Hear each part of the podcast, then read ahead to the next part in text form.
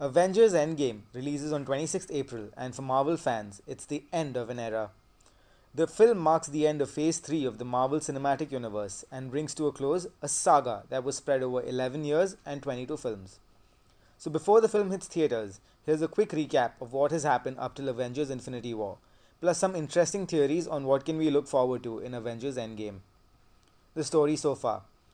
Avengers Infinity War saw the rise of mighty supervillain Thanos, who wished to collect all the Infinity Stones so that he could be the most powerful being in the universe. But what exactly is an Infinity Stone? Infinity Stones are six immensely powerful objects tied to different aspects of the universe. When they're brought together, they can literally end the world. Thanos' main goal was to wipe out half the population of the universe because, according to him, his home planet of Titan was once a beautiful place teeming with life. Too much life, actually which is what resulted in its downfall. Too many mouths to feed, not enough resources. For Thanos, the logic is simple. If you eliminate half of all life, there will be plenty more for those who remain. So that's what he wants. The Avengers assemble for battle. The Avengers band together to stop Thanos from executing his mad scheme. At the time, Captain America and Iron Man are no longer on talking terms after everything that went down between them during Captain America Civil War. Something about betraying friends and all that.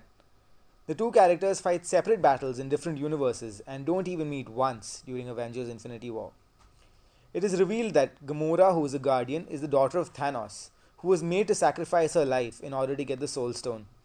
Another guardian, Peter Quill, played by Chris Pratt, also known as Star Lord, falls in love with her. During the big showdown on Titan, a few superheroes, namely Iron Man, Doctor Strange, Spider Man, place Thanos in a strong hold where they're trying to get the Infinity Gauntlet out of his hand.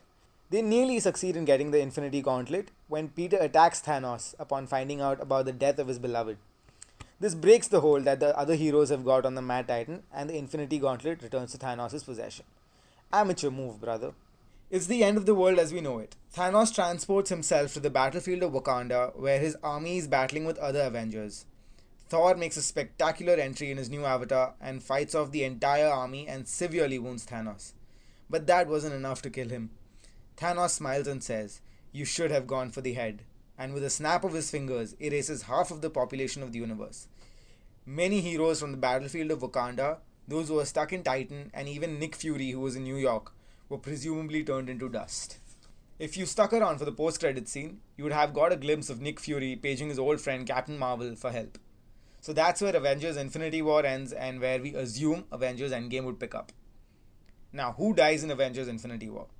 Here's a complete list of the fallen heroes who were obliterated by Thanos in Avengers Infinity War Black Panther, Spider Man, Doctor Strange, Winter Soldier, Falcon, Scarlet Witch, everyone who was considered a guardian of the galaxy except Rocket, Nick Fury and Maria Hill, Shuri, Hope Pym, Hank Pym, and Janet Van Dyne, Vision.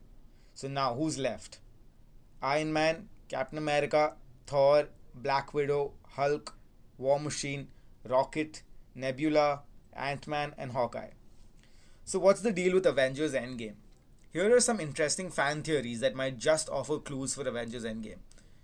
Captain Marvel will really come in handy for defeating Thanos. This is one of the most probable theories out there, considering we know that Nick Fury attempts to contact Captain Marvel moments before he turns to dust, thanks to Thanos and his fingers. It's possible that she uses her cosmic awareness to restore reality to a point before Thanos got control of the Infinity Gauntlet. This would mean that all the superheroes who had died in Infinity War would come back to life to defeat Thanos in Avengers Endgame. Loki is not dead. One of my favorite villains in the Marvel Cinematic Universe is Loki, the god of mischief and Thor's evil half brother. Loki has died and been resurrected on multiple occasions in the previous films, which has led fans to believe that his death in the opening scene of Avengers Infinity War was orchestrated in a way so as to mislead viewers and that he will end up being the main villain in Avengers Endgame. Shuri will bring a version of Vision back. In the heat of the battle in Wakanda amid Infinity War, we see Black Panther's sister Shuri working diligently to remap the neural system between Vision and the Mind Stone. She fades to dust before she can complete the activity.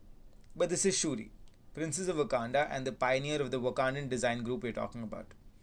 She's a technological genius, so we're inclined to believe that she'll be around to make Vision active again by utilizing a saved map of his neural system, which would enable her to remake his artificial intelligence. Clearly, without the Mind Stone, he won't be the same Vision. Yet, despite everything, he'll be back, and that's better than being, well, dead. Avengers Endgame is set to hit theaters on 26 April 2019.